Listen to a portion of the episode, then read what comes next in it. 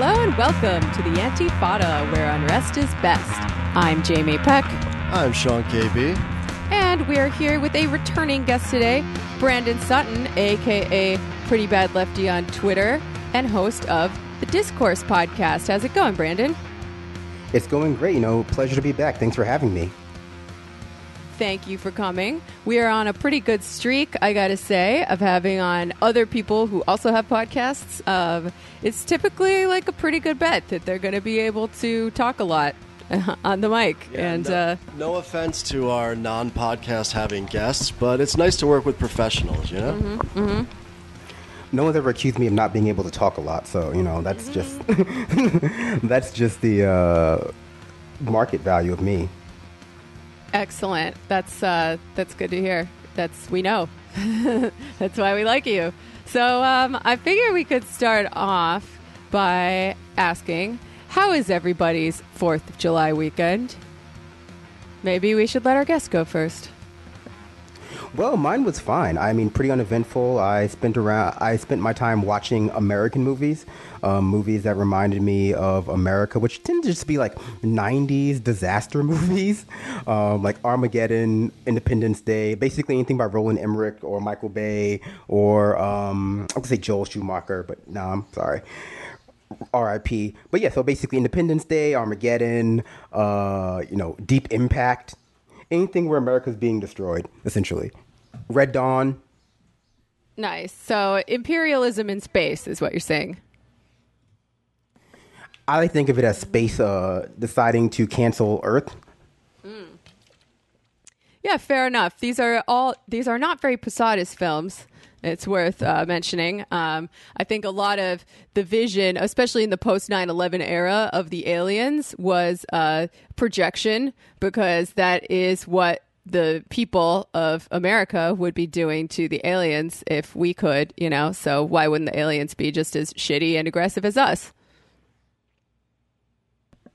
That's true, although I feel like the sort of disaster films that came out, the ones typified by like the Independence Day streak that like really revitalized, I guess, the summer blockbuster or reinvented it really, they kind of stopped around 9-11 right? I mean i mean for, probably for obvious reasons because before 9-11 i think there's a certain truth to the idea that americans liked seeing american uh, iconography and american architecture like the white house for you know or you know uh, the washington monument or empire state building be destroyed by you know these aliens or events because that just like there there lacked realism in that for Americans not in the same way that people who had you know in European countries who had been destroyed by World War II or shelling by the Nazis wouldn't find as appealing. And once 9/11 happened you sort of see a gradual decline of that in the media Yeah, it's uh, still still too soon, I think, for that in the media. Um, even 20 years later. For my Fourth of July, uh, we went to the beach, which was really incredible. And then, despite the landlords trying to keep us off the roof, we managed to break our way up there, and everybody from the building was up. And we drank a bunch and we shot off our own fireworks. But I will say, the CIA must have really been out there doing COINTELPRO in Brooklyn on Fourth of July because there were fireworks everywhere. It was popping off. It was like the Battle of Brooklyn all over again, and you love to see it. It was beautiful. Yeah, I had a similar experience actually. Um, went over to Virgil's house. He's alive and well. I was just joking before about how he was dead in case anyone thought I was serious. Um, turns out Virgil has a very nice roof, and I had never been up on that roof before, despite going over to his house many times, which is like, I feel like it's a very typically Virgil thing to do to have a really nice roof that he never goes up on. But um, we went up on the roof. We watched the fireworks. It was insane. It was incredible. It was real. Like I'd never seen anything like it. Like people had really good fireworks coming from every direction. It was crazy. Even as a uh, staunch anti-imperialist as I am, I do appreciate just the idea, like the archetypal July Fourth, because it's a it's a holiday with no pretensions, right?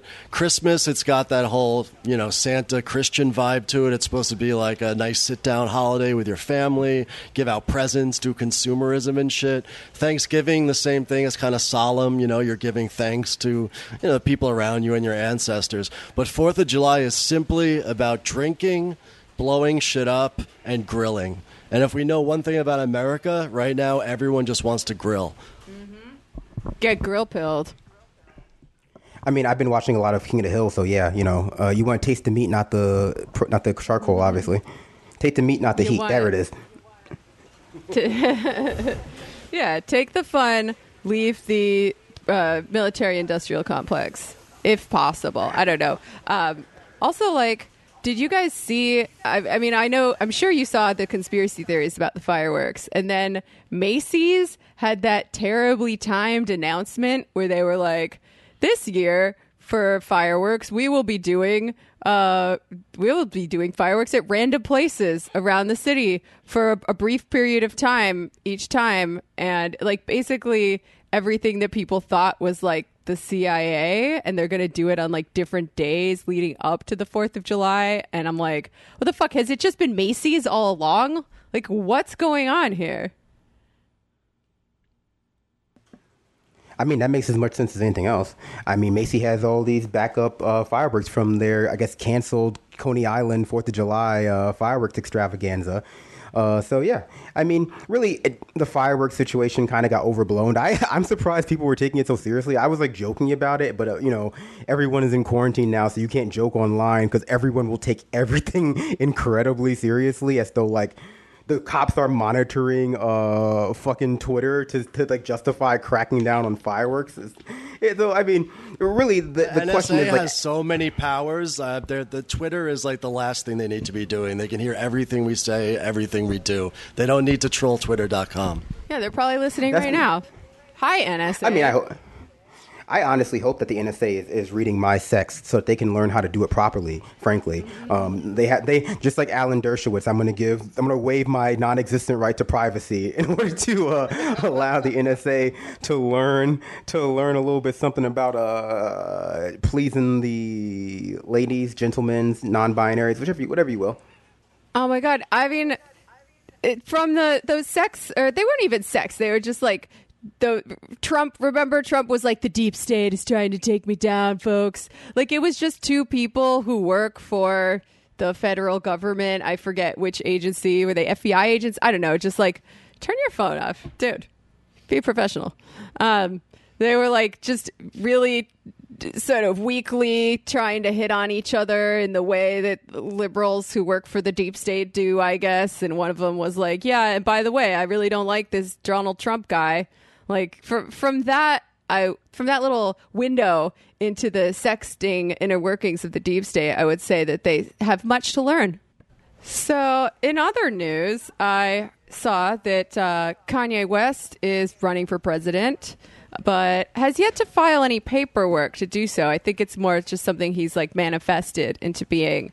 Um, is th- what's your take on this, Brandon? Is this a sign that MAGA Kanye is over? That he's going up against his BFF Donald Trump? I've had Kanye muted for a long time, frankly. um, I've had Kanye muted since around 2017 on Twitter because not only is Kanye tedious, but his music is bad now. And like it was kind of grating on me to hear people pretend like, oh, Kanye West, like this musical genius who's still putting out album after album of bangers, just happens to have a few problematic opinions. When in reality, like Kanye music hasn't been good for like 10 years, maybe since I would say my beautiful dark twisted fantasy. I don't know if that's the actual title of the album. I can't remember the whole thing. Yeah. But you know, his music hasn't been good since then. Oh, and of course, Watch the Thrones was pretty good. But there is this kind of, I think, there's a, when it comes to Kanye, there is this sort of fetishization of like, well, a problematic artist like makes their artwork better. Bec- The worse an artist's opinions are, the better their artwork is to some people. Where it's like, oh, like they just. I think it's just the, you know it's just more poetic that way, right? Like you know it's so great when like a troubled artist who like is a little bit of a recluse or a little bit of like a problematic figure, like but their art is undeniably brilliant. We don't have a lot of that actually uh, nowadays. We have a lot of people who are like really either mediocre or like are coasting on their art who just now have shitty opinions because they're rich and people just want to. But you know that's just the way the story is supposed to, um, to unfold for us. But Kanye West is probably putting out another garbage album. Uh, you know, I forget what the last one was called. Let's just call it The Life of Pablo 2. Um, uh, and like this is just a marketing strategy for that. And this, but I mean, to be fair, some people said that like Trump running for president was a marketing marketing strategy for a new season of The Apprentice, and now we see where we're at now. Uh, so it's possible that like Kanye West could pull it out if he's just like he gets swept up in the wave. I mean, can you imagine Kanye West on up on a debate stage or a debate Zoom call with uh, Trump and Biden and doing worse than Trump or Biden? Definitely not. like, I can't imagine Trump doing. I can't imagine like any random on the street doing worse than Trump or Biden doing. So like you know, it's that's how Jesse Ventura won. So you, you never know. It's it's it's, it's been a weird couple of weeks, months, years. Who knows? Yeah, I mean, considering the options on the table, like Kanye would not be the worst thing that could happen to this country. Certainly, um, I liked Yeezus. Did did you not like Yeezus? I did not like Yeezus. No, I, I mean people are people are. I think people are split on Yeezus. But here's what I will say: I think that even the people who are split on Yeezus, like if you don't like if you don't like Kanye West the way I don't like Kanye West. Like you identify Yeezus as the precursor to like all the bad things that happened to Kanye West, and so it's Yeezus is a good point to sort of focus on like, oh yeah, this is where Kanye started to suck, and like whether or not Yeezus itself is good or bad. I think it's debatable, but like after Yeezus and some components of Yeezus, you see like worse examples of it later on. It's like, oh God, no, like right. I, think I think we can actually take a more generalized political point from all of this because I think you're right, Brandon, that uh, when artists get rich, invariably their views start to suck a lot more, just because rich people tend to, you know, uh, wallow in their in their riches and just get shittier and more conservative and just fucking insane. So I think the solution really is moving towards socialism and communism, because if you want to respect your artists and their opinions, the only way to do that is to take money, take the value out of the equation, and then we can actually respect them for who they are or not, as the case may be. Yeah, in, in my defense of um, me liking Yeezus, I, I will only say that I will listen to anything where the production sounds like it was done by Skinny Puppy or Trent Reznor. I'm not like a huge, uh, I don't really have any uh, knowledge from which to really judge rap music. I just liked, you know, I'm a goth. What are you going to do? I mean, it's fine. Like, there's no accounting for taste. Like, I like. I think the the weird thing we've, at least, especially as people are consuming more media in their free time now, like people just being unable to extricate their enjoyment from something from the politics of that thing. And i don't mean in the sort of like you know you can't criticize the politics something that you like or you can't necessarily like or that you shouldn't be interested in the politics of the creators of people you make or support et cetera et cetera. But just like the necess but more on the back end the need to justify consuming everything as some sort of political or like some sort of political act and just not being like, hey, you know what? If you like kanye west's album that's fine. It may or may not suck. I don't know. It, I don't like it. It's fine. You know, if you like Hamilton, like there are problematic aspects of it, but you know what? That you know, if you can derive pleasure from it, you shouldn't shy away from that because some people find it problematic. Yeah. You should, but you know, you should, but you also shouldn't shy away from the criticisms. You just don't necessarily. It's not that I won't say it's not that deep. It's very deep actually. It's just not that like it doesn't need to assault your ego. It doesn't need to assault everyone's ego. Yeah. You know, I didn't. I didn't make that shit. I, like, I didn't make Yeezus. Yeah. I mean, I, I totally agree with that. I think one of the things that um, switching to being a political writer and commentator has freed me from is trying to find like some kind of political meaning in the culture that I have been consuming. It's just, I don't want to say it doesn't matter at all, but unless the people making this music are like literally Nazis, uh, like it doesn't matter. Problematic faves are fine. Fucking, I stand, I, I Lana Del Rey is the fucking idiot who says all kinds of dumb shit, but I like her last album. I thought it was perfect. I mean, you have a guy I think you like, should... Uh, like Kurt Schlichter, I think his name is, uh, on Twitter. He's like a rabid right wing MAGA conservative, and he's really into like legitimately good music, like The Clash and shit. As you get older, because it seems like you know punk rock music or like alternative music, whatever you want, whatever the kids call it these days. It seems like the aesthetic has some sort of like underlying uh, political content to it. But then, of course, as time goes on, you realize that even the worst people with the worst political views can, you know, like the music that you like and wear the aesthetic that you do.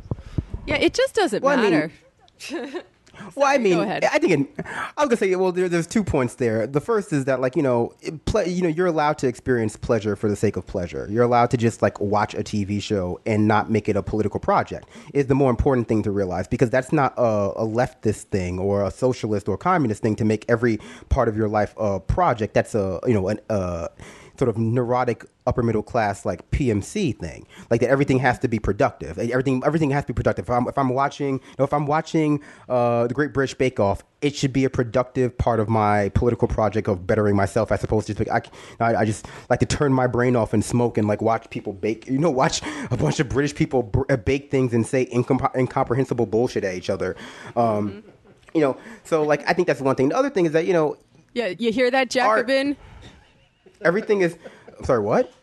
Oh yeah, uh, I don't know. Jack, Jacobin's been uh, doing some culture takes lately that are generally pretty bad. Anyway, go on.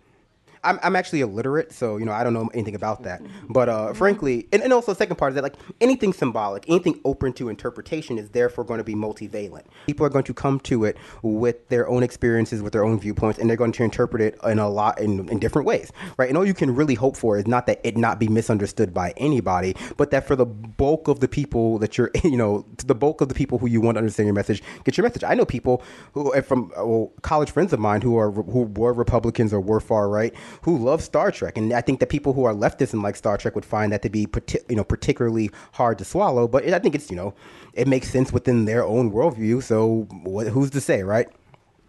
Jeff Bezos uh, is notoriously the biggest Star Trek fan in the entire world, and he's taken exactly the wrong message from Star Trek, which is that he needs to accumulate all the capital, he needs to monopolize all the distribution of goods, because only a billionaire like him is going to be able to garner the resources and have the gumption in order to get humanity into outer space so we can save ourselves from capitalism's destruction. That all comes from his obsession with Star Trek, which is legitimately like a socialistic show. As we have well, I don't know in the past. I have a different. I, I tend to disagree that Star Trek is that socialistic, but for and here's the reason why, and it goes to Jeff Bezos' string is because I think that we're like the problem with the and obviously Star Trek is a, a very broad series with like many different iterations, but I think with the bare bones of it, the issue is that a lot of like a lot of the material concerns of the world have been more or less solved by the technology of the Star Trek world without any re, without very much um, investigation as to how that is the case. Like you know you have you have matter replicators, you have you know teleporters you have endless number. Uh, you have an endless amount of. Um, you know, uh, materials to make an endless amount of starfleets because the, the, the universe is endless essentially. So a lot of the things that we fight over, or the things that are, you know, that make up our economy or our political uh, world, just don't exist. And even in the history of the Star Trek world, there's kind of this just this acceptance that once you create um, faster than light speed travel, at least as last I remember, like the canon of Star Trek, they might have switched it, switched since the last I watched it. Like once you create like light speed travel, irrespective of any other problems your your society has, like you know, basically God in the form of the Vulcans comes down and like fixes everything for you, and like more or less everything just becomes fixed. And like I think that that particular lesson about the utility of technology being a sort of salve for all that ails us is something that a lot of tech people have gotten out of Star Trek, and a lot of the world's gotten out of Star Trek. That yeah, one day we'll just solve, you know, we'll solve all our problems by inventing the right kind of, you know, get a gadget or like doodad or matter transporter or something.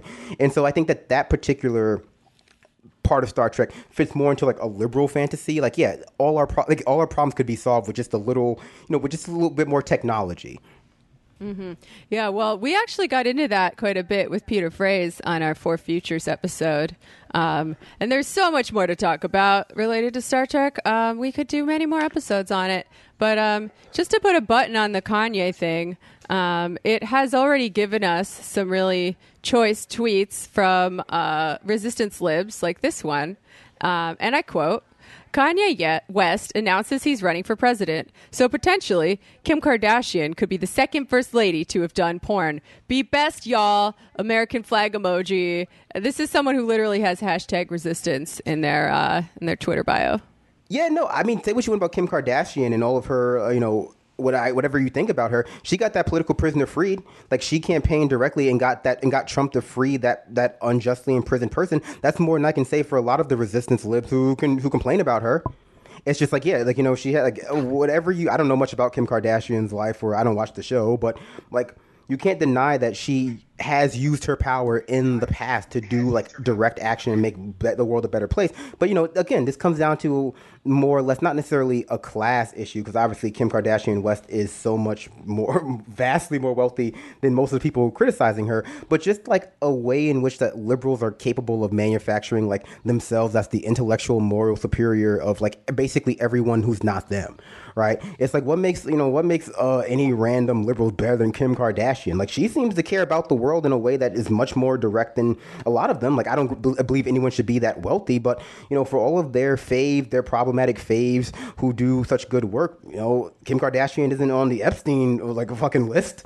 like she, uh, you know, she uh, hasn't supported of uh, a fucking illegal war.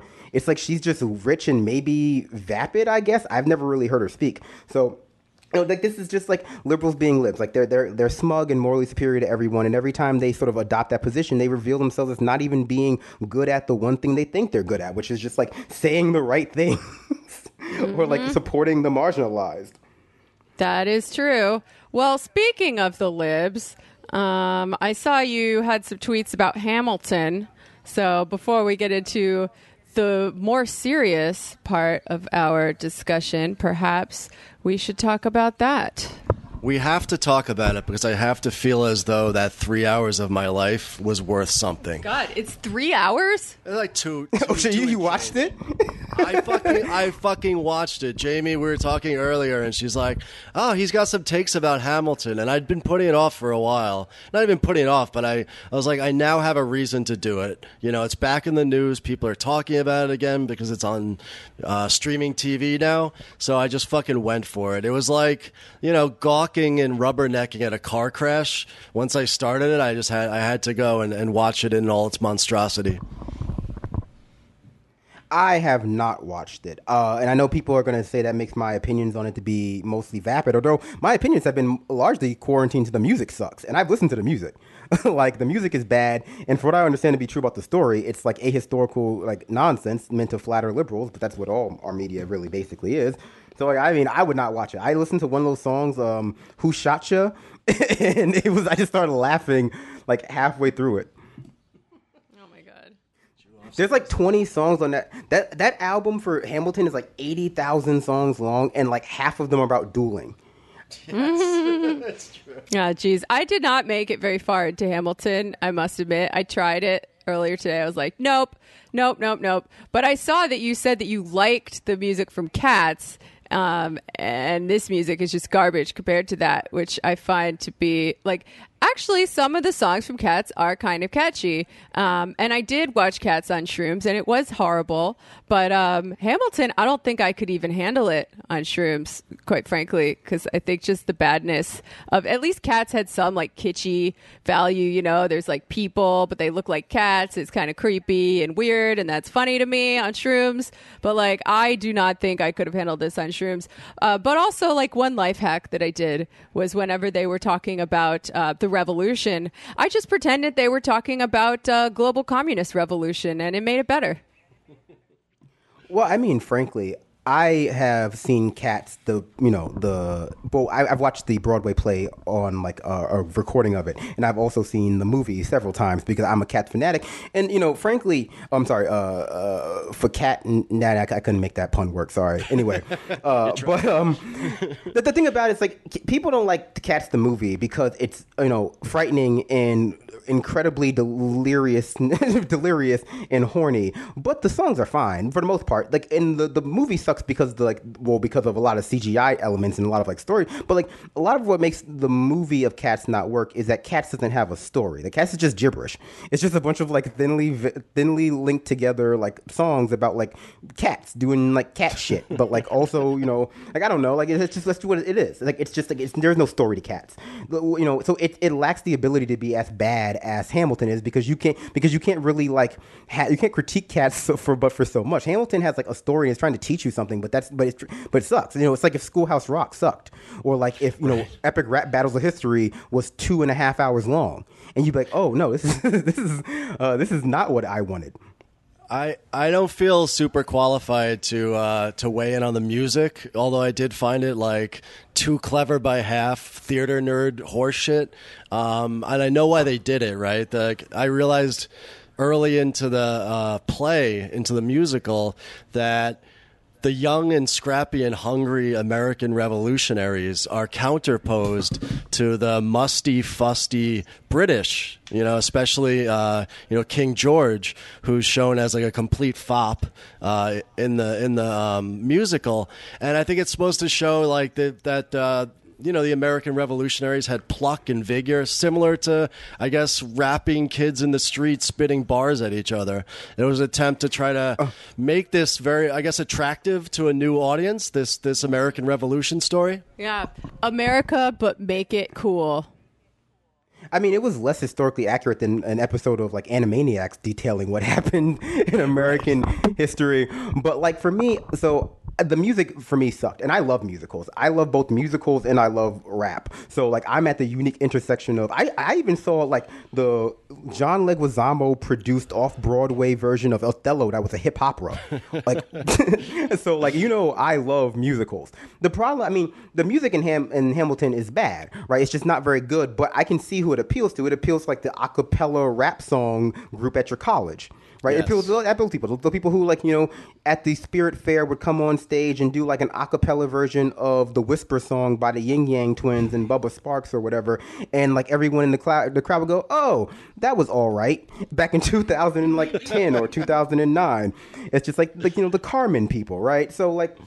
I, so when you mix that, you know, that particular like musical, uh, I don't want to know what the right word for it is, um, melody with like just a Bush era nostalgia for like the presidential that is what you know again Obama rode in on and what a lot of people look fondly back on Obama for like you get you know the success of Hamilton. And obviously what's weird about Hamilton is that I think uh, you know again I'm not the Hamilton expert here like Sean you know who has watched oh, the movie yeah, yeah. Uh, at least once. at least I, once. I might watch it again when I go home Oh my God! Really, you're you're, you're addicted to Hamilton. you're a you're an I'm addict. Hamiltonian. Uh, I know you're a you're a, exactly there it is. Hamilton. Uh, God damn it!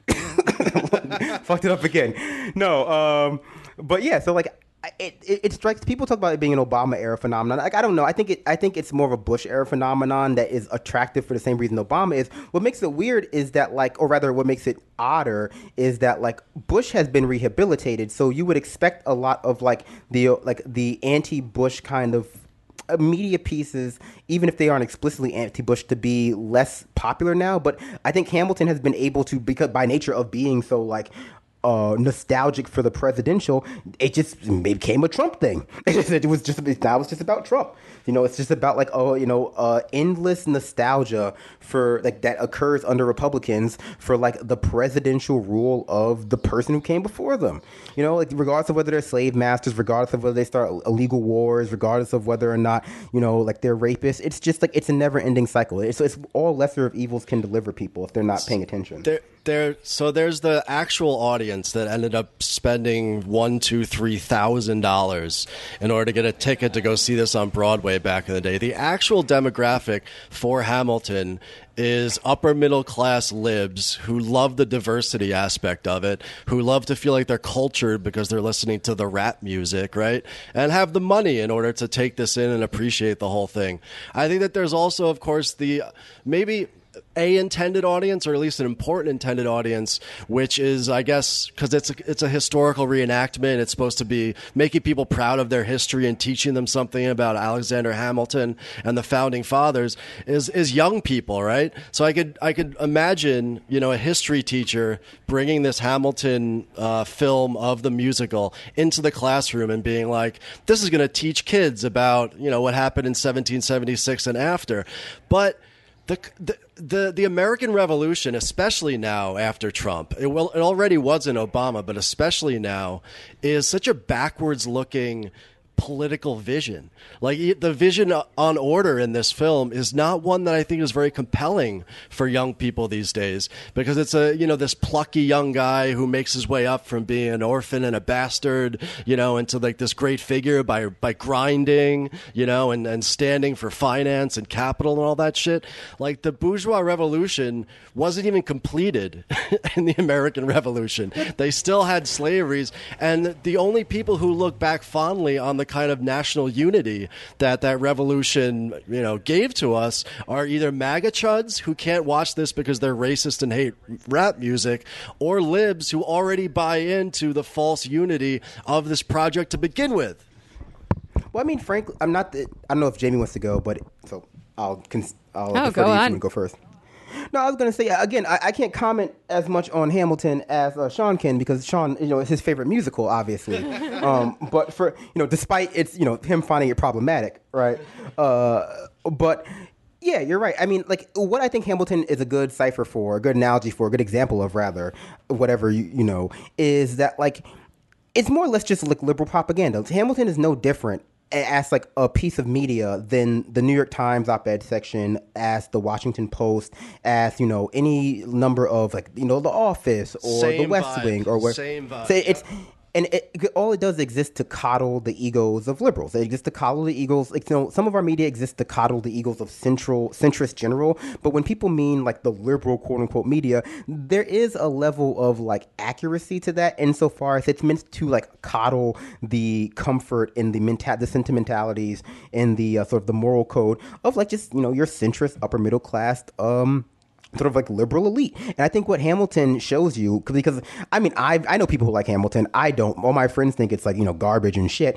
And then I think you're right. Where there's a lot of people who, if you were to show them, they say like, "Are you serious? The, the music is bad." And I'm pretty sure like Alexander Hamilton owned slaves. What are you talking about? But again, it's possible to have you know quote unquote a worldwide, nationwide, etc. wide, you know, global, or rather have something be portrayed as like a nationwide phenomenon just because it appeals to like this incredibly narrow slice of, of heavily valued Americans. And then everyone else is just like propagandized that this is the best, this is the best fucking musical ever, the best rap music, the best whatever. Because, and like they're like, oh, I guess I believe that. But really, it's just like it appeals to like maybe 8 million people in America who all just have $3,000 disposable income can, and can afford to go see Hamilton. And we're and everyone else is just subjected to like the moral and aesthetics of that and forced to, you know, and forced to believe it. Oh, well, don't forget all of the uh, groups of underprivileged youth that were given like Hamilton scholarships oh, right. and brought to see it, right? Because this was supposed to be teaching them about American history in a cool, hip vernacular that they can understand. Couldn't they have bought you the money to buy them fucking books, like some textbooks? no, no. Can you imagine being? I couldn't imagine fucking being like uh like a sophomore in a under like a underserved high school and find out they spent like three thousand dollars or like they had the equivalent of three thousand dollars in their hand, which could buy like a whole fucking like computer for each kid and some textbooks and some etc. and maybe some instruments for like the fucking music program. But instead we went to go see this bullshit rap, which I like half paid attention to anyway. What one one could argue, and I think persuasively, that you know the Civil War is the is the finalization, the culmination of the sort of abstract bourgeois ideas of liberty, you know, contained in 1776. Uh, they were made real, of course, by abolishing slavery in the, after the Civil War. One could argue even that these same sort of Enlightenment principles going into the late 19th and early 20th century were still progressive for that era. You know, not for nothing did the CPUSA, uh, you know, feel comfortable saying that communism is Americanism, right? There's a way to kind of tie those those things together, even through the New Deal era, you know, with the sort of patriotic industrial democracy that FDR and the Democrats had to offer, and even, of course, up through the civil rights movement, which was really uh, the supposedly the final fulfillment of these formal liberal freedoms, you know, to live in a democracy and have equal rights. But in the era after Obama, who tries to do this like flag waving, high minded, professorial, liberal unity thing, falls flat on his face and then gives us fucking Trump, who just abolishes, just throws away all these norms, any sense that Americans can work together, any sense that there's a common project or that we're trying to fulfill any ideals. Only looking back at the American Revolution as a MAGA thing, as like this backwards looking reactionary thing you know, like I, the the American Revolution doesn't have anything for us anymore. I'm sorry. You can want it to. You can sit there in your fancy home in Westchester and or or uh, Marin County and say how nice and sweet it is that we have this multi-culti representation about what it means to be American and and live in a, a the American Republic where freedom and liberty reigns. But nobody believes it anymore because it's fucking horseshit. Formal liberty is not going to get us anywhere. What the what has come out of that over the last 250 years has to be overcome. It has to be overcome. So that bourgeois revolution just doesn't have anything for us anymore. Sorry, so from my perspective. oh no, I, I, appreciate it. I like when I like when people yell. It makes me feel like all excited. Like when you're in a classroom, your teacher seems passionate. Like you, you kept you kept it reined in. I hate when my teachers were too passionate because then I feel like I don't want you to be wanting to be here more than I do. That's just like not cool. but uh, it was. But I agree with you. But I here's the, here's what I will say.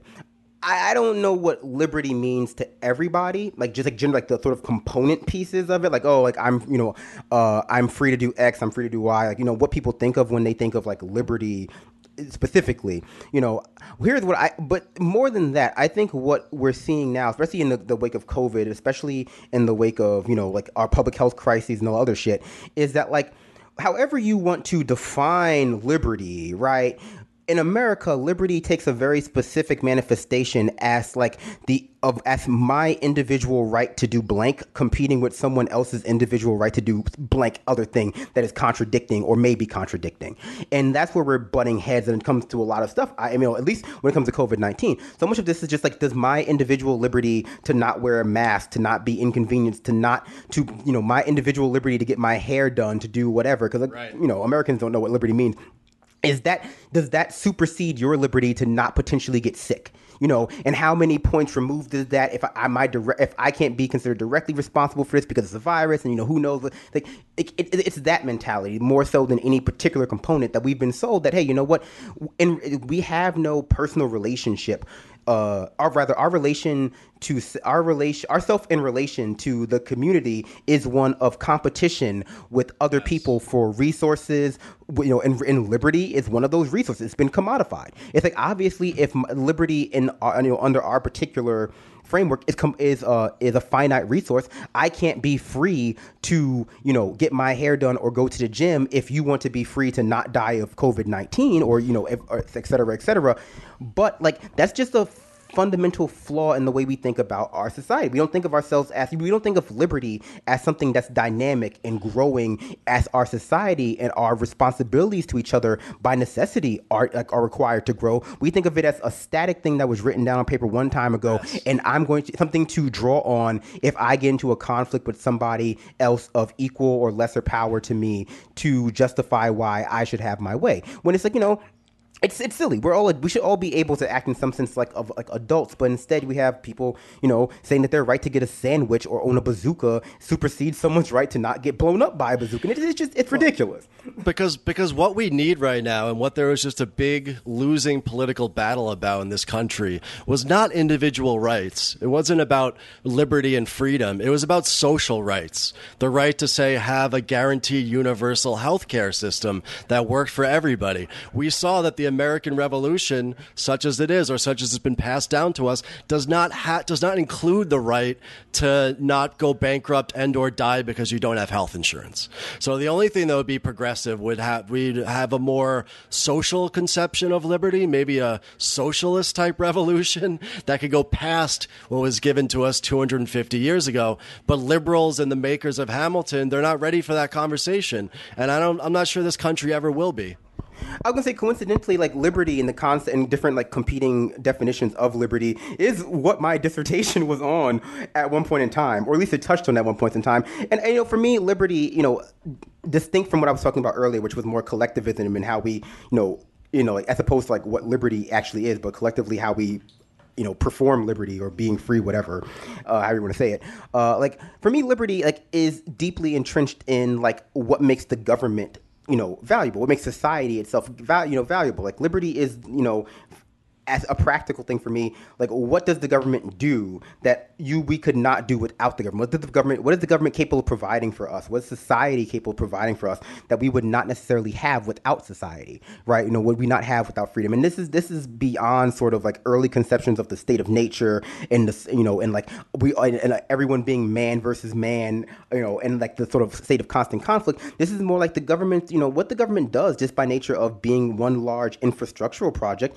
is provide provide guaranteed outcomes for futures. You know, for people's future. That's what it should be doing, right? It should be saying, hey, you know what? Like, I can guarantee you that once you turn the age of 65, the government's going to take care of a blank amount of your uh, income. So you can plan your future around that because you, for if there's one thing that you know that would not be true in a state of nature is that the we'll be here tomorrow. you know, the road will be here tomorrow, and that you can't say the same thing in you know a libertarian state or something like that. And so when it comes like and that for me that is why like America's like the least the least free country in the developed world because Americans don't get don't get shit for their taxes.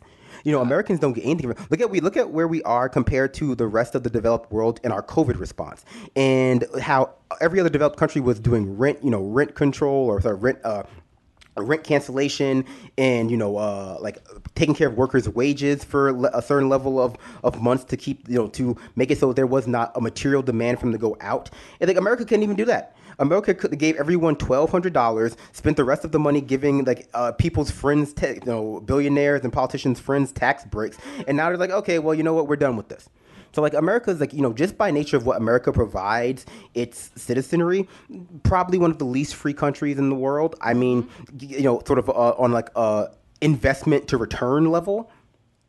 Yeah, absolutely. So speaking of the continuing uh, evolution of liberty and concepts of liberty, um, let's talk about these uh, protests for a minute. Um, they're still happening. I I think we've begun referring to it as the rebellion for Black lives. Um, at least uh, that's how I'm thinking about it. Although it certainly is uh, expanding to be about more than that as well. Um, so, like, do you think that these protests are radicalizing the liberals in any way, um, or like changing the way that the mass the the masses i hate to use that word it sounds condescending but you know changing the way the majority of the people in this country who uh, at least the, the non-chud majority think about america and what actually needs to happen in order to make it a free society I mean, don't worry. You, you can condescend to them. What are they going to do? Tell you to vote? like, oh, if there's one language liberals understand, it's smug ass condescension. Uh, so you know, you can guarantee they'll, they'll understand. Medicine. They'll understand you.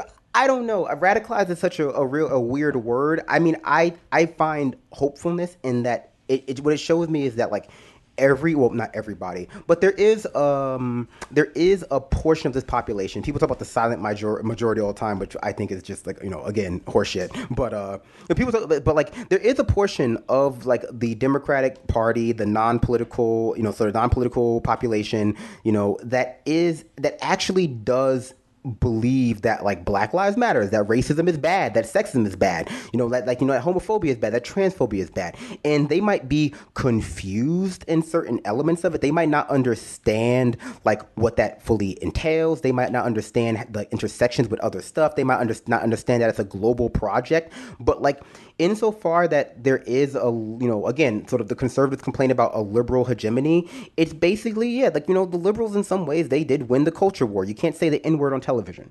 You know like you can't you can't just straight up do like the more overt forms of racism. That and, and of course when we're on the left we can identify that liberals are like hypocrites. They don't necessarily understand like the full breadth of why their politics are a problem. They're prone to being fickle. You know they're a little bit solipsistic. All those things. But like once they recognize something as being discordant with their political views, they don't necessarily take it well, right? Because we know one other thing about true about liberals, they're, they're very self they're very self-involved. You know, the act of seeing black people shot on the streets upsets a lot of the PMC class. It does. You know, it upsets them. It upsets a lot of people who think that the Democratic Party is doing their best to fight these problems. It upsets them because they wonder what's happening. You know, and of course they might not understand again the full breadth of the problem, but like there is an instinctual reaction that this is not okay. And so really it's incumbent upon us, I think, or insofar there is like a organized left to take advantage of this lack of or not take advantage of, but but go in there and fill in the blanks. It's like you know, at a certain point, we have to acknowledge that the mainstream media the is basically propaganda. Our education system has stripped out most of the language of not only class and capitalism and uh, labor, but also just like it it teaches a bastardized version of of systemic oppression. Like people don't understand how racism really functions or how sexism really manifests or any of those things. They have a very very you know convenient narrative about it that, that just that leaves all the powerful players untouched. And so all we can really hope to do is correct those imbalances and, and get more and more people like you know carve off more and more of these liberals. So, I mean, I'm hopeful about it, but you know, I hate to say it, not a lot of time. You know, we're in the midst of a global, of a nationwide pandemic. Yeah, yeah.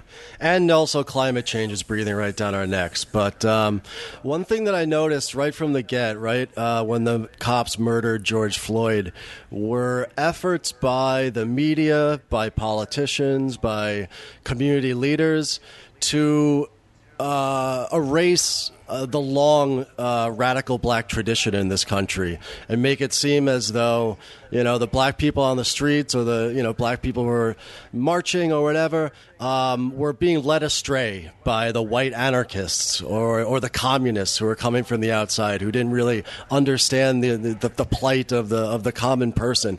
I wanted to get your take on that. What do you think about this erasure of the black radical tradition, whether anarchist or communist in the United States? I mean, that's a tale. That's a tale as old as time, right? And it's not even just an erasure of the black radical tradition. It's the erasure of people having a justified reaction to, or the erasure and delegitimization of people having a justified reaction to being murdered in the streets.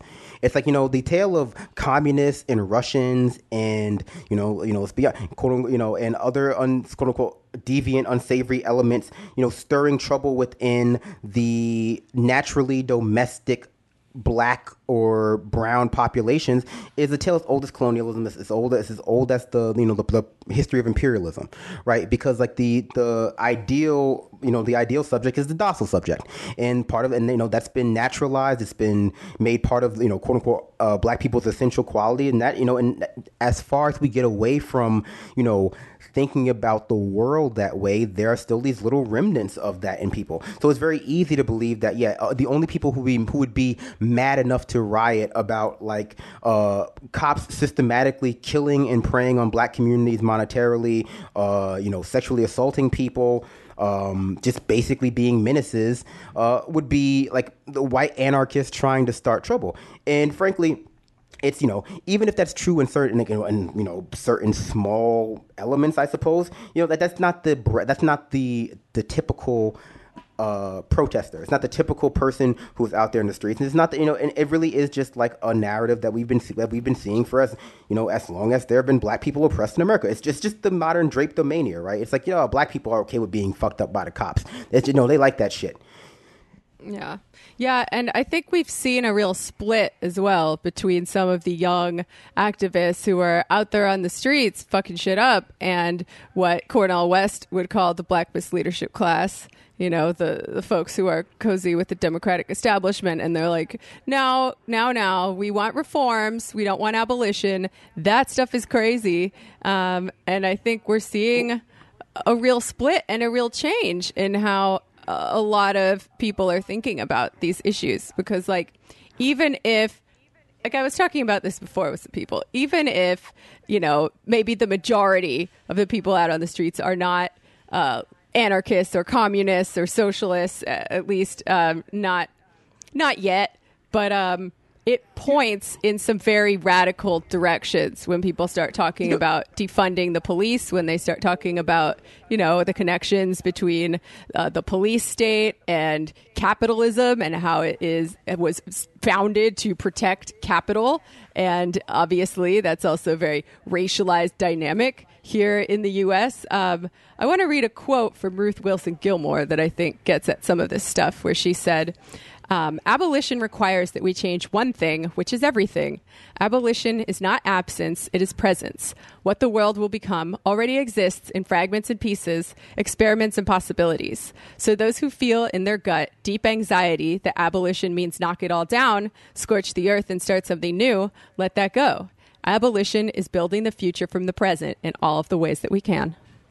I, I mean, I agree with the quote, and I mean, I just to touch on the point that you made first. Yeah, I mean, when you have to, what you have to understand about like the black liberal media class, for lack of a better term, like the black, uh, you know, like your, what's his name, uh, Bakari Sellers, like your Bakari Sellers out there, you know, your Joy-Ann Reids, you know, like part of their appeal, part of what makes them, you know, valuable in these mostly white spaces is their ability to at least you know implicitly argue that they have some sort of unique black viewpoint on you know these issues. Like and, and a viewpoint that is enough to relate to the totality of black people not just like the black upper middle class you know there's a small segment of black people who are upper middle class or higher right? So part of that you know project requires having total dominance over blackness you know in the media. Blackness narrative you know black the political blackness. The democratic party wants that for themselves and they're more happy to like sort of cultivate uh you know uh, a few like black leaders in media and in political positions that can help them entrench that narrative. But i would you know it's easy to look at I think Joe Biden's quote unquote success with the with a segment of the black population as some sort of black fondness for the Democratic Party or a black fondness for black leadership or whatever. At least the black leadership that the, the, the, the media refers to, like your um oh my gosh, your John Lewis's and your uh, DeRays and your Shaun Kings. But if you're if you want to really look at the sort of the actual impact on the black vote of that leadership class, you should look to your like Elizabeth Warren's it's like no like the black leadership class lined up behind your Elizabeth Warrens and you know your Kamala Harris's and all these you know Democratic frontrunners meant nothing, meant dick to the black vote because these people aren't for you know the black liberal class is not for black people, you know at least not all black people or the majority of black people who are left materially deprived despite their you know their individual success within like liberal media spaces. The black leadership class is for white people you know the white the black leadership class and it's for like white people to feel good about you know their diversity in Democratic Party or Republican Party too. It's like that's why they complained about Kamala Harris being dropped out despite despite a her not having any unique positions and b no one voting for her because yeah then like their then their uh, primaries less diverse. Like you know that that's it. You know it really is blackness. You know for them or like the ability to index blackness is valuable because it allows the white people who uh, to index a level of moral intellectual superiority over like a you know a racist foil in the Republican Party. But eh, you know do you? Um, we've started to see some a, lot of reactions, but in Minneapolis, uh, we've seen that the mayor has announced and the city council has announced that the Minneapolis Police Department is disbanding. I'm not sure about how much you know about what's happening on the ground, but do you think that this will do anything? Do you think we're at the point where any sort of meaningful reforms are on the table? Well, I think we're at the. I think we are at a point where we didn't think we would be three weeks ago or four weeks ago, much you know, much less six months ago. So when it comes to meaningful reforms, I think we should take every opportunity necessary, every every opportunity presented to us as leftists to weaken the power of the police state. You know, obviously, when it talks about disbanding the police force or like, you know, defunding, we have to be incredibly vigilant because sometimes that's just moving money around, as we saw in New York City, where they sort of, you know, they just shifted the police uh, in school budget from the police department to like the education department. So we'd be careful about those things. But I am, you know, optimistic about the potentiality for change.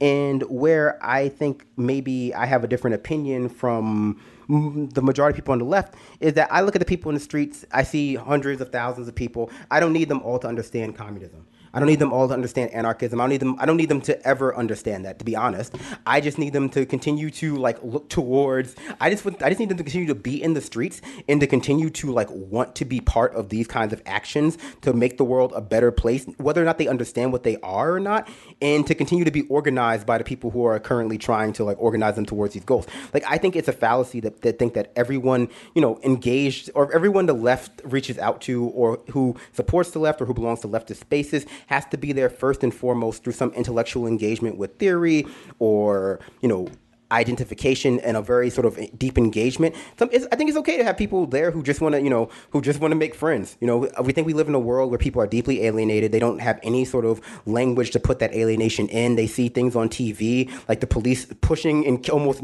damn near killing an octogenarian uh, for having the audacity to stand in their way. And liberals, they, you know, they have no place to put that. They don't know where that goes. You know, the police, like the police are who they call when they, you know, when a cat's in a tree or some dumb shit shit. Like, so for me, I think we have to become more comfortable with just like the leftist being a social project too. Like there being a radical nature to the left to leftism to leftist groups being like a place where people in a world full of material and social alienation can come to find camaraderie along with solidarity, if that makes any sense. Because that's how you hook people. And then, you know, I don't like I don't care if everyone I don't care if everyone at the protest knows what anarchy is. I don't care if they all read, you know, uh, uh, Trevor Noah biographies as their their primary political education. As long as they keep they keep coming out to the streets, they sign those petitions, they vote for people who we tell them to vote for. They can do whatever they want. It's just like I think that it, it, other political other political parts, other parts of the political spectrum, the far right, the center, understand this that like it's not about getting everyone to become like the most familiar scholars of your ideology. It's sometimes just about getting people to like repeat everything that you say into like and launder into mainstream circles in a way that is you know not necessarily immune to being uh, co-opted, but you know the you're it's a, the only way to make it immune to being co-opted is to make sure you are completely upfront about your demands, right? Like you know, you can't be you can't be too cute with it. I don't think it needs to be mired in theory, but like you know, defund the police means defund the police. You know, abolish prisons mean uh, means abolish prisons. There are aspects of that we can get into the minutia of it, but it's not. It's it shouldn't be so. It, it doesn't need to be like an entire like uh, sociology two ten course is what I mean. It's just it's, it's fine for people to just be want friends and like as long as they do the right things, as long as they follow the general norms of leftism. Shit, I don't care. I mean, I agree. Nothing radicalizes you faster than getting your fucking than getting tear gassed by uh, some pig. I'll tell you that. That'll radicalize you way faster than fucking than fucking reading Marx. Just having some like red faced some red faced NYPD officer crack your skull. Yeah.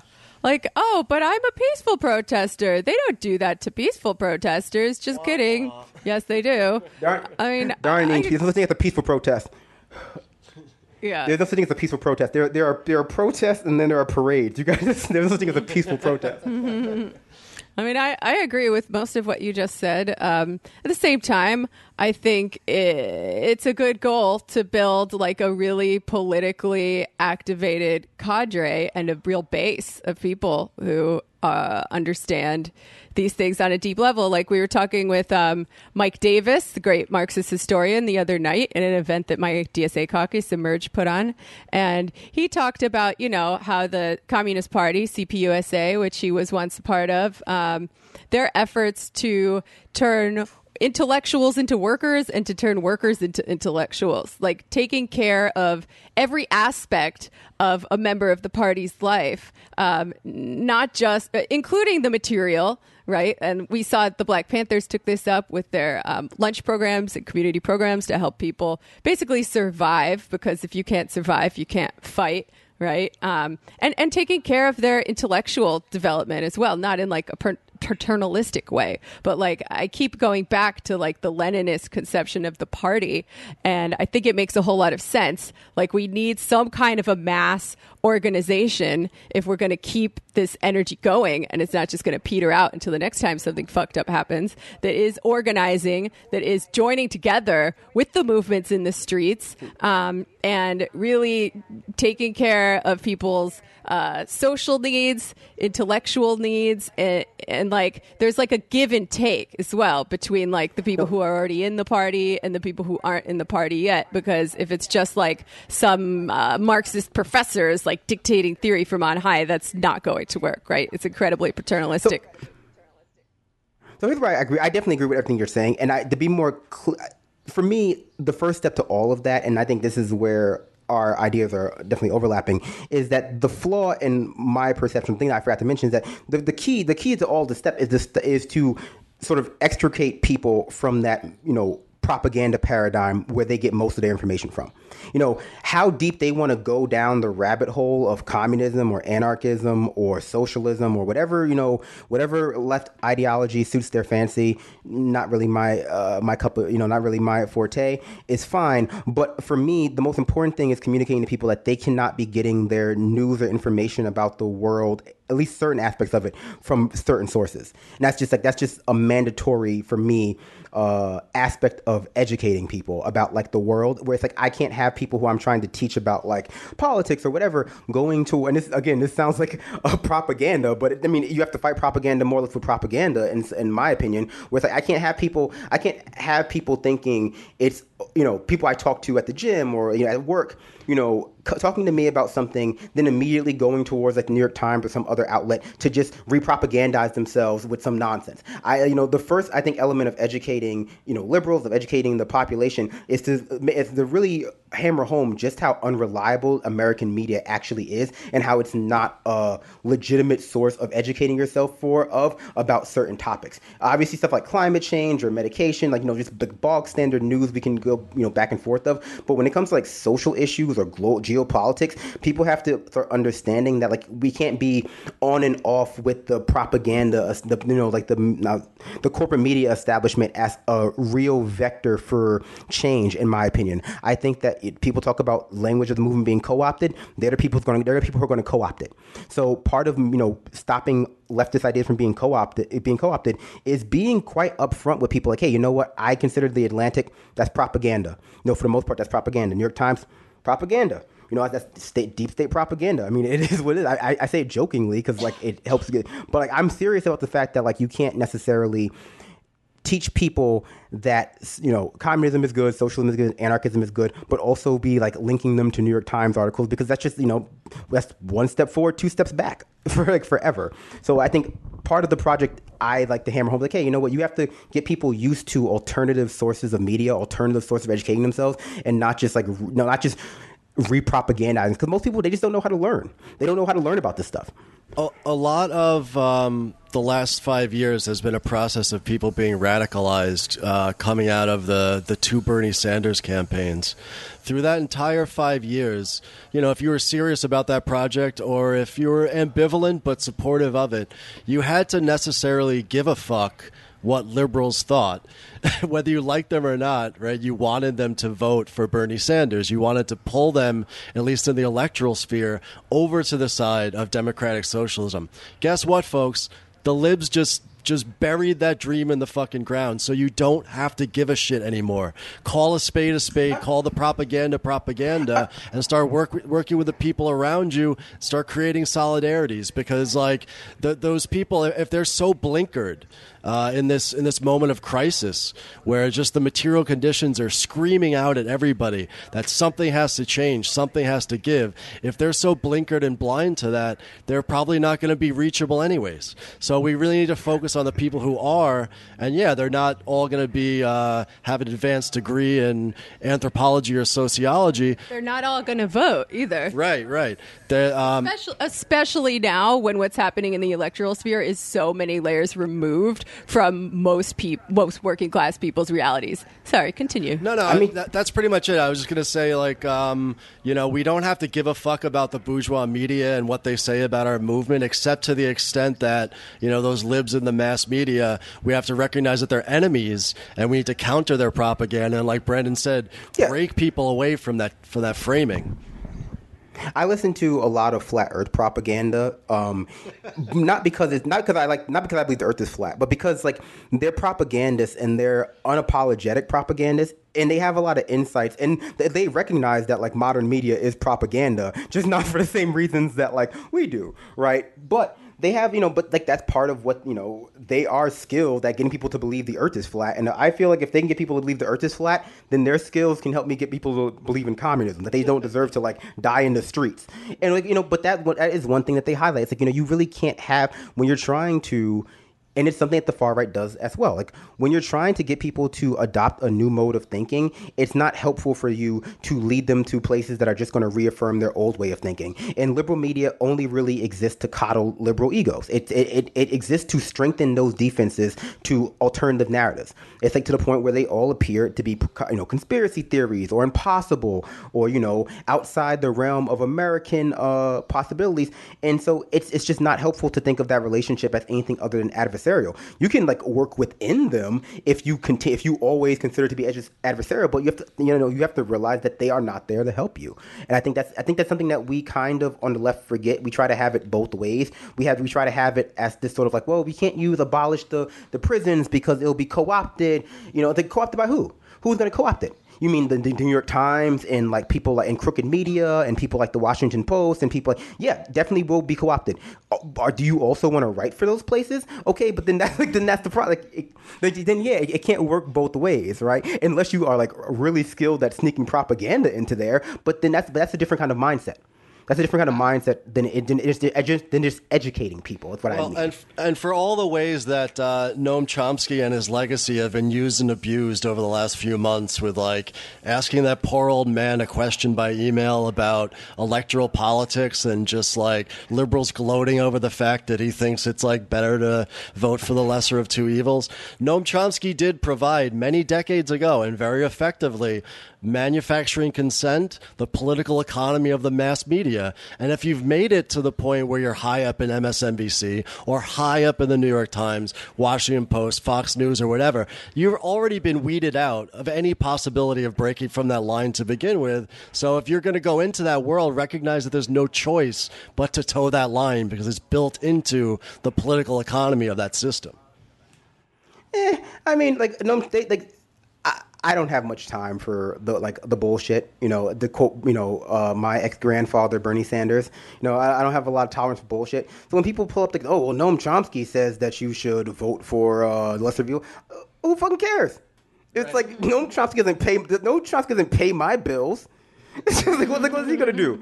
Like, you- you- Noam Chomsky better run the fucking jewels if he wants me to. Like, he wants. He can buy my vote if he wants it. Like, He's I'm not gonna to use be- it for anything he's important. allowed to be right on some things and wrong on others. Yeah, just like Bernie And Sanders. also, like- Yeah, I mean, uh, uh, Noam Chomsky belongs to, I think, a long line, and you know, the validity of his work to me is like, okay, it's fine. You know, I think his work has a lot of value um, in the political sphere. Is it like as groundbreaking as I? I mean, is it as mind blowing as other people seem to find it? Not to me. Again, personal preferences. I, I, read his book after I read a lot of other things, so a lot of it was like, you know, background already for me. The point is, um, like they, there is this brand of, I guess we can call it like liberal socialists in America who just don't believe in revolution. You know, more or less, they just don't believe in it. They don't believe that any gains that you can't that you they don't believe they don't believe in the legitimacy of any gains that you get outside of the electoral system or the legitimate you know the legitimate rhetorical uh framework that we have of like, oh, I've convinced you with like an op-ed or in a debate to like change your mind, et cetera, et cetera. That that for them, you know, falls outside of the realm of uh, legitimate solutions to or legitimate pathways towards a socialist or communist or whatever you know they consider themselves to be, and that's just like again the the hegemony of the United States of America. It's just you know it's part of the liberal, neoliberal, neoconservative hegemony of the United States of America that sort of takes socialism and says, yeah, you can have this framework for understanding you know the way the power works in society, takes communism, you know, et cetera, et cetera, but says like, hey, you know what, all the revolutionary aspects of it, get rid of that you know, uh, get, get, get rid of those things. You're free to be whatever you want as long as you just defang it, you know, to be in these spaces. So, I mean, Noam Chomsky's free to believe that. Uh, Bernie Sanders is free to believe that. That's all fine and good. But I think we are entering this stage of America where if we were not so heavily indoctrinated to believe in the perpetuity or the like the guarantee of America to always exist, a lot more people would be afraid about where America is right now. Like I think you know, even mainstream sources are recognizing that America is on its decline as the global hegemon, which to me says that oh no, it's over already. You've we've already lost, uh, and now it's all over but the crying. So, I, from my perspective, so from my perspective, like yeah, that people are free to believe whatever they want. I'm like, it's a free country. For now, you know, whatever. Free-ish. Yeah. Our country fucking sucks. Our, our, country sucks worse than most dystopian novels because at least in, in um fucking was it a Brave New World drugs were legal. Fair enough. I've heard about I've heard people talk about these uh, uprisings really as the first bread riots of the COVID era. I think that is uh, certainly an evocative analysis, and I've been thinking a lot about how we turn this from rebellion into at least the seeds of revolution, right? How do we broaden the message um, while still centering the importance of Black lives and Black liberation to a more general anti capitalist, anti oppression one? Um, and I think one important factor is to emphasize the centrality of white supremacy to uh, the capitalist system, right? And the conversely, the importance of black liberation to any anti-capitalist project, and um, showing that this is really not just a fringe issue, right? We're not just doing identity politics out there, or rather, we're not doing liberal identity politics out there, but that this is something that really connects up to every other issue, and um, like the the organized left as such needs to ask itself, you know, what do we have to do? What steps do we need to take in order to even be have the legitimacy to participate in this and shape it and in some sort of uh, leadership role? Because I don't think we have that right now. I mean, I, I, heard those critiques of the the Black Lives Matter protests early about how they weren't anti-capitalist enough in their direct, you know, their direct messaging. But to me, that's that smacks as being incredibly entitled to the idea that you know, do you think the left has enough power to be picky about which vectors it uses to like carve away state power in America? Wow, uh, uh, we had an entire propaganda campaign like launched against a Democratic Socialist in a you know in a Democratic Party primary. Like, but like, but we can be picky about all the you know what gets people in the streets. That's amazing to me.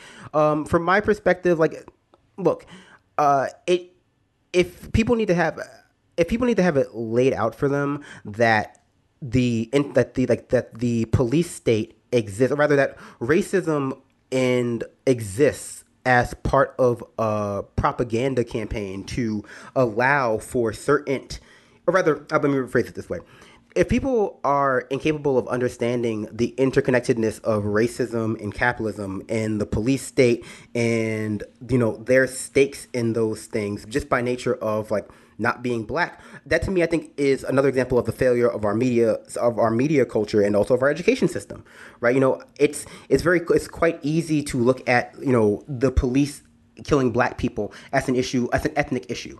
And, you know, as sad as it is, once you make it an ethnic issue, it's easy for people to ignore it. You know, it, it, was it was easy to make the no DAPL protests an ethnic issue when the issue was like, no, you know, it's going to kill the planet, right? I mean, I've because been, like, I've been guilty of ignoring Italian American issues because I just see it as an ethnic issue. You know, like uh, all the racism you see on TV against Italian American businessmen. You know, I'm, I'm guilty of that myself. I mean, uh, they fired Officer Spaghetti for for uh, but no, so like I, I think this becomes uh, just like this is just a failure of people to edu- to like understand a very like you know just very simple things. Like d- look at the way um like do you think that America or rather do you think that we would have a country that where we have military military equipment uh, wielding barely educated wife beaters roaming the streets, executing people uh, with no with like executing people extrajudicially and like seeing no like basically no justice if it weren't for like racism as an excuse. It's like how can you justify america's police force existing uh, as an anomaly in the entire developed world?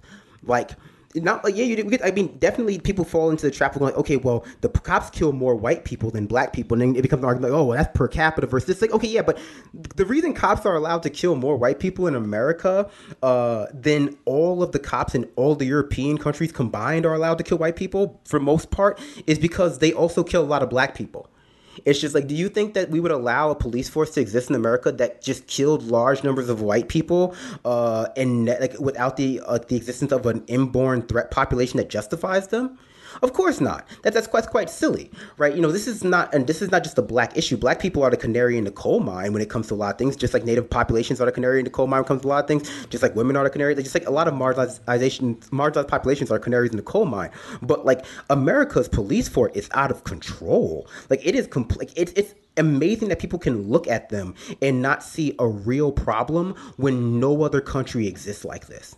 Like no other country exists with the police force that America has. And they are allowed to exist this way for the most part because people believe that we have a, a population of people who are native to the country who are just a criminal element. They are naturally innately criminal, and the only way to keep them from being criminal, and the only way to keep our society safe because they can't be expected to abide by the general law and order is to have their neighborhoods and schools occupied by a domestic uh, domestic army. And like it's so weird that people make this an issue of like, well, do they kill more white or black people when it's like they're allowed to kill black people. I mean, they're allowed to kill white people because they're because of this narrative of racism. They're allowed to prey on the entire America. They're allowed to beat their wives. They're allowed like their their white wives, I would assume. You know, they're allowed or black wives or whoever knows at this point. They're allowed to beat their kids. They're allowed to exist in all these criminal behaviors in a way that other countries do not allow, simply because of you know this narrative of racism. And you can say the same thing about our lack of you know basic infrastructure. A lot of the reason we don't have a lot of basic infrastructure is because you have a few white people and you know who like are skilled enough rhetorically to get people to believe that it's worth giving up their own basic happiness to make sure that the wrong people don't get the wrong things that the wrong people don't benefit from the state. And that is such again a flawed understanding of how society functions that we have to start by just rebuilding our ideological you know our ideological um, infrastructure. And there's and like and honestly, considering how America was founded and like the, the core components of America, there's really no better way besides like tackling racism, right? Like that's like that's is it, that racism is the veneer by which capitalism gets away with a lot of shit in this country. But again, you know, I hate to be that person. A lot of people who are coming out as anti BLM pro, pro, protest, they're just like they're just contrarians. It's like they, they, they're just against anything that doesn't center them. They're against anything that's not about them. They're against anything that does, like, is not, because they're just, you know, it's just, it's what it is. But they're, they're, I would even consider them to be class reductionists, is what, the, you know, with right. what they've been termed, because, like, they don't have any real like coherent politics. They don't have an, another idea for what people should be doing no. because I don't I can't I can't imagine like someone who thinks that class is the root of all problems or the root of all oppression, you know, looking at the police force being defunded and going like this is not right. like that that's not is that what class reductionists believe? Right. that like you should it's, that we should have a dome yeah, go ahead. Uh, no, I was, I was going to say it's. I mean, you've seen these people come out of the woodwork, and it is this this basic knee jerk contrarianism, but it also, I think, they're hanging on to this like deep and abiding nihilism and cynicism. That's a, it's like a generational thing for the last couple generations, from like I guess Gen X down to millennials, down to uh, generation uh, Gen Z people. Like, there's a deep nihilism in this country, and the and a cynicism that anything could possibly change, or that at the end of, at the end of the day that anybody could believe strongly in anything, right? To believe enough in some sort of vision of a better world that they'd be willing to sacrifice on the streets and have a valid struggle against something. I mean, those people, they're like the dead enders of I think like a pre-COVID era where it was possible to sit back and be like, well, this is this doesn't affect me, plus it's cringe. I don't like it. I'm just going to sit back and talk shit about it. I don't think that the, people can't do that anymore and you see that in the streets. The problem I think with that is that like for the most part the goal of the propaganda that we are subjected to is just to get you to conform. It's just to get you to like either conform or not resist too much. Like you know, not like not make, not actually try to instigate any real change outside of channels that have been already you know handled more or less handled that they cannot they, they, they won't necessarily turn out well. And so i think part of liberalism part of what we've been indoctrinated in it was part, you know, part of what we've been indoctrinated with is this belief that how we get to supporting the status quo or not resisting it is valuable. Like that, that like that there is some inherent value to a self-actualized conformity that like all you know like you shouldn't like you know it's it's the idea like yeah you know what? You're smarter than the average person because you identify that the system is bad. You know that the that the co- the corporation you work for is evil but you still do your fucking job. You still do your fucking job. And it's just like they don't care if you know. Like, like that's like that like that's like the fallacy of the ego like that your company cares if you think they're evil. Like no they don't. They care if you do your job they care if you complain too much about getting paid. They care if you try to unionize. Like you know, the government or like whatever, the powers that be don't care why you choose not to change things. They don't want you to change anything. So like, it's, so like it's not a value to understand. It's not. It's not like it's you know it's easy to trick yourself into thinking that like you know your individualized pathway to be to supporting the status quo is of merit or like transgressive but it's not it's just like they don't care but like they don't like they don't care why the you know Bezos doesn't care why you don't do X, Y, or Z as long as you don't like make trouble for him. You know, I think people are right in this so far. It's like, yeah, does you know, does Amazon, does Bezos, does you know, uh, fucking Bill Gates see the BLM protest as a direct threat to them? Of course not. Why would they? You know, that that doesn't mean it's not. That doesn't mean it can't be one day. that, doesn't, that doesn't mean that it can't weaken the things that will one day protect them. I think again, it's flawed to think that like the BLM protest now, the people who are sitting back in their you know their gamer chairs laughing about people not wanting to get killed by the cops. It's like yeah, um, in twenty or thirty years when you're like at the water riots, exactly at the water protest, the breadline protest, when they run out of clean water, they, those same cops are going to be cracking your fucking head too. Like, and they're going to be quoted. They're going to be quote tweeting you, like, ha, and like, laughing at your ass. It's like it's like it's, all, but that but that but that's how it works. It, it, works by getting you to think of think of this police problem as a blacks only problem. And by the time you realize that it's an everyone problem, your your head's already cracked open. You're already bleeding. You're already bleeding on the ground. It's like, oh, how come you know how come me, an upper middle class person, is being treated this way? That no offense, but that was a lesson of Occupy too that has been forgotten. Yeah, and you know, maybe on the same uh, thread, uh, a lot of the white liberals who are participating in this now, who think they're still within a liberal framework, they think, "Oh, I'm doing this to be good because I care about black people." Um, the realization, I think, will gradually dawn on them that uh, you know, if the left does its job, this is not only an issue that affects black people. This is connected to every other issue in society because, I mean, on a very basic level, uh, white supremacy has been used to divide the working class and keep them in a, a subordinate position for many, many years. And, you know, that class compromise is breaking down to some degree, as we've talked about before on this show. You know, uh, when people are increasingly immiserated, the fact that, you know, people of a different race are more immiserated than you means less and less when your absolute quality of life is not so great. Yeah, and I think I would say too that uh, you see a lot of this divide in the rhetoric of allyship versus solidarity, right? So the liberal, uh, I'm, I'm, caricaturing, right? But a liberal thing is to say like, you come down to the protest and you show support for somebody else's struggle. You stand as an ally in their fight, right? As you paternalistically try to help them out. Or of course the sol- the uh, socialist idea the, is that uh, we're in solidarity with one another, not because we feel bad or we're doing charity for another group, but because we recognize that all of our struggles are united, that we're fighting as one because ultimately their fight is our fight. Uh, frankly, I agree with everything you just said, and I would just highlight what uh, Jamie said first, where it's like, yeah, that's what I want. I want liberals in a protest to understand again, going back to the idea of extricating them from like the modern, you know, mainstream propaganda networks that we call media, the highly efficient ones, like part of that has been fucking up their moral code. Part of that has been fucking up their understanding of what racism is. Part of that has been fucking up just their understanding of how like the world works and how to affect change. And so, yeah, I want them to think going out into streets is good because the media has done everything in its power, along with you know politicians and education, to strip the idea of mass politics as being effective out of people's minds. Like people don't think protesting works. I mean, in combination with laws that make it legal to run over protesters, like there's been this sort of quiet, not quiet, there's been this sort of obvious derision or obvious sort of like uh, disregard for the value of mass politics outside of electoralism by out by liberal media. Like you know, look at how they ignored Bernie Sanders rallies. Look at how they ignored how they spoke just negative when they speak negatively about quote unquote populism. Like you see this disdain for mass politics that is central to their ideology, and so frankly, we have to get liberals to like read like you know we have to sort of just like jumpstart their moral code or reset reset their moral code. I think I think for the most part, and this, and this is hard to say when I, when you're so enmeshed in political communities.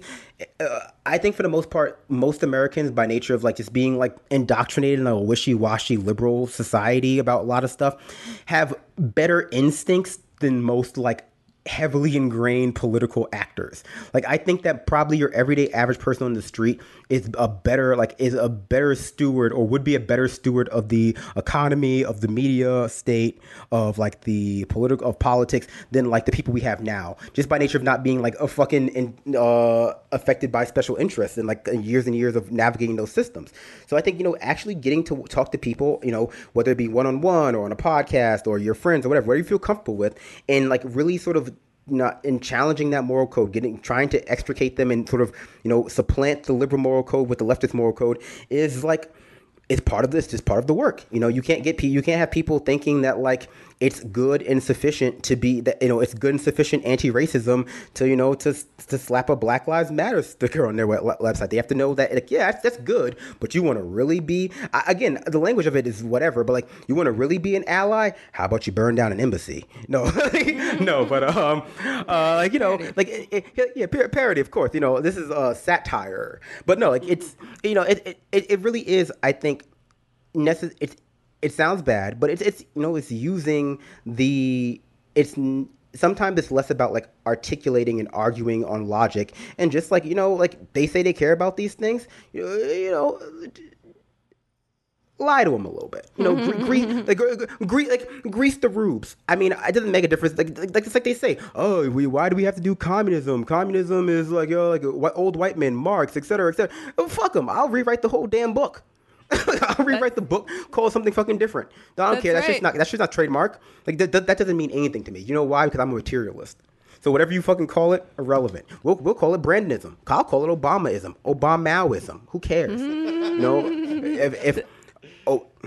That's right. You had some good tweets about how we could just, you know, put Obama's name on the cover of Capital and tell the libs it's Obamaism, and they'd be totally the, down the thing about I think leftists is that there are a lot of nerds out there, and a, and, uh, and by nerds I mean just like people who are very you know academic types like the, the learned the readers out well not the readers no one reads on twitter but like you know the people who consider themselves to be the scholarly type. And so part of that like mindset is like a desperate need to be understood like at every level. Like do you understand like how deep I'm because you know part of the you know being understood by your audience is they can understand how deep your ideas are. I don't need that really.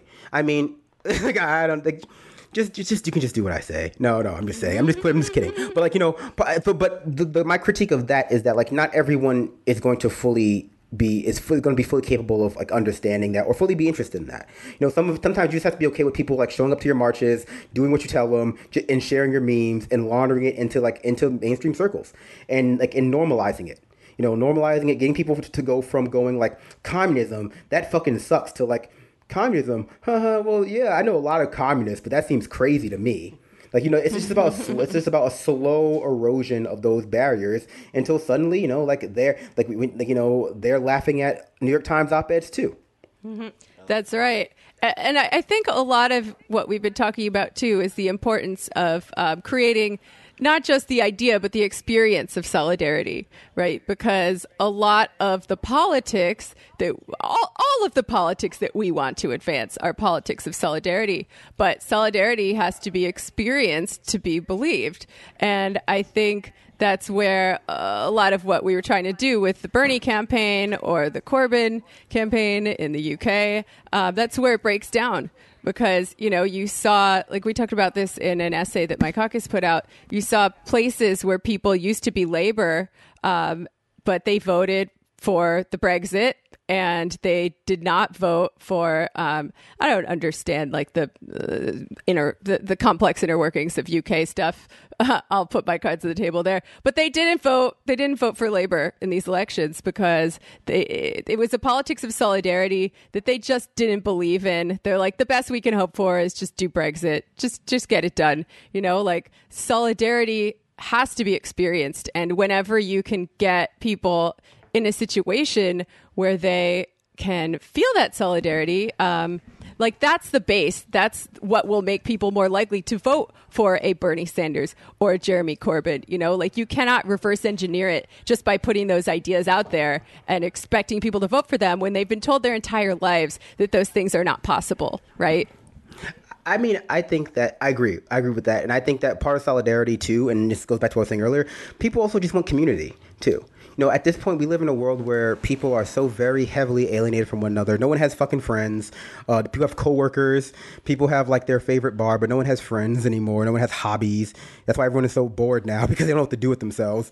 Um, and a lot of people are just in search of community. We're an indigent, nomadic generation of people who go to, who grow up in one city, go to college in another city, then settle down in another city that, that actually has jobs. And whether or not we have friends in that city or fulfilling social life in that city is you know not relevant to the powers that be uh, as long as we go go to and from work. And so I think that we on the left have to be a little bit more comfortable with people like understanding this is also a social project. This is uh people looking people are looking for friends. We can give them friends. People looking for community. We can give them community. We can give them purpose. We can give them passion. We can give them like a culture. And part of that also has to be like being unapologetic advocates for like yeah our community is better than the far right. It's better than liberals. It's better than republicans. And part of it being better means that you know it's not you can't supplant uh, our materials or our you know obviously our intellectual tradition with theirs. You know you can't you know you can't have one foot in like leftist politics but also want to like be uh, you know constantly like cite uh, mainstream sources for other things. It's, it's about actual actively being unapologetic unapologetic advocates for the veracity of leftism and not just being like, you know, I hate to say again, nerds who are always trying to like you know give the pros and cons of everything. Like you know it's not like it's it's fine. She's like you know being on the left fucking rocks. You know it, yeah everyone everyone everyone on the left is fucking hot. It's like have you seen the goblins? Have you seen the goblins? Outside of the left? It's like like shit. It's like I think that is one of the things that like you know people love leftist memes. People love you know people love leftist quotes. People love leftist uh, iconography. We can we can use that, and it, it does. I mean, and that doesn't mean that we can. That doesn't mean we have to let's say. Uh, compromise on ideology, just necessarily compromise on the what's what I'm looking for. The, the the depth of knowledge necessary to be involved or the depth of knowledge necessary to be active. I, I, don't think we have to like compromise in terms of like in terms of our hard limits. I think you have to have hard limits because if you don't have hard limits you're not a political party. You're not you're not, you're not a political ideology without like ba- without boundaries and you're nothing. Like like you know because part of ideology is what you leave out. So if you can't have a big tent ideology party that's just not how it works. Um, so I think so. Like that's kind of a table for me. But part of it, like, hey, people just want to show up to DSA meetings, like the game night, because they don't have any fucking friends. That's absolutely fine. You know, in fact, DSA should have more game nights. Should, that's, all they should do. Like, oh, you're free drinks, free pizza. Uh, I don't know. Play the what's a good leftist song in the back? Play, let's play uh um uh, run the jewels in the background the entire time. That's fine. It's like, but like getting making like a real community and not just like a study group is the key. To, I think is one key to victory. That's right. I mean, we see a lot of hand wringing from people who are like, "Oh, the left it shouldn't be a subculture. It shouldn't be a church." Uh, like, I agree that it shouldn't be an insular subculture, but it should be a culture. And you probably shouldn't shit on the church, considering it's one of the most successful working class institutions ever known to humanity. You know, like it should not be a subculture. It should be a culture. that does all of the things you just said and more. And you know, the more maybe once all of your friends are communists, you'll try to learn more, take it seriously, go to the reading group too.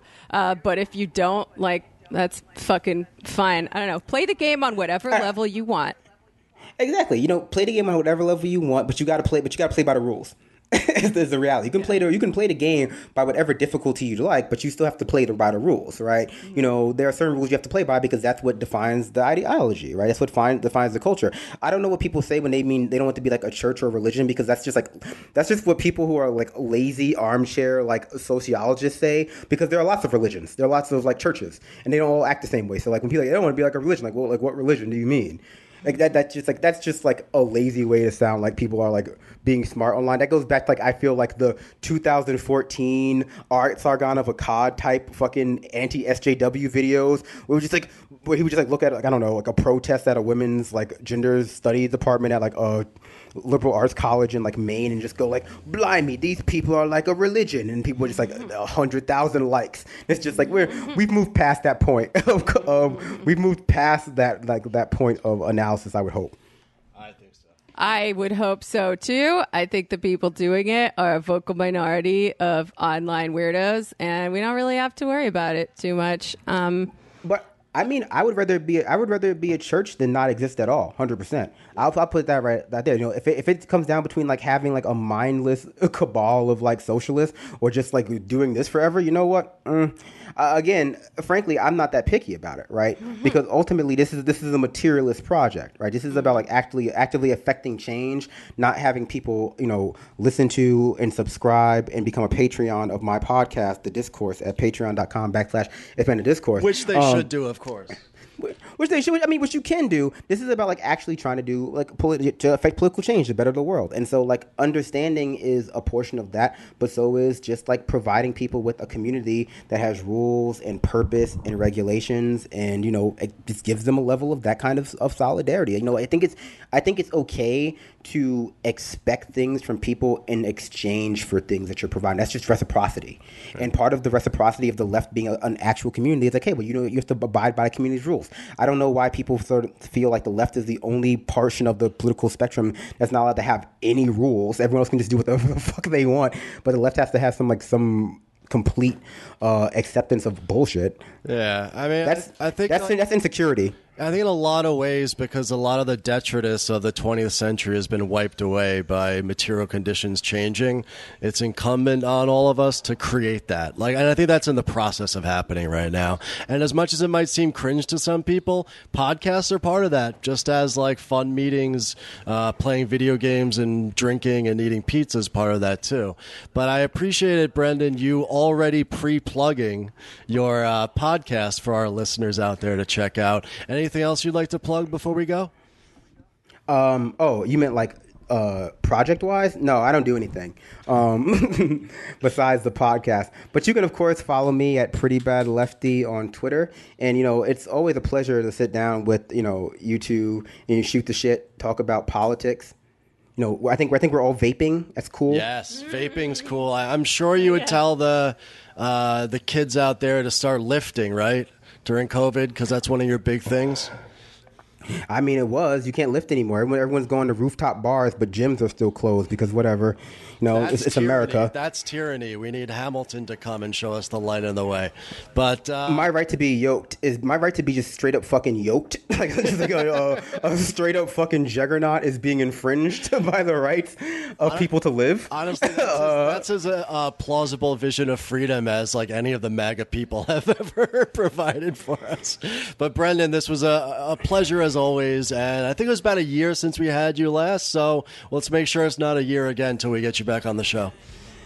To be, f- I mean, I don't think America has another year, but sure, yeah, definitely. Okay, we'll be doing it from the uh, post-COVID Bread Riot wasteland. We'll see you there. See you in the streets. King middle America packed in. Can't they see me in my black skin? Number one question they asking. Fucking be question you asking. If I don't get ran at by Catholics, it comes to conservative Baptists. Claiming I'm overreacting like the black kids in Chirac, bitch. Four in the morning, And I'm zoning, they say I'm possessed. It's the omen, I keep it 300. Like the Romans, 300 bitches. Where the Trojans, baby, we living in the moment. I've been a menace for the longest, but I ain't finished. I'm devoted, and you know it, and you know it. So follow me cause this shit about to go. I'm doing 500, I'm out of control. But there's nowhere to go, and there's no way to slow. If I knew what I knew in the past, I would have been blacked out on your ass.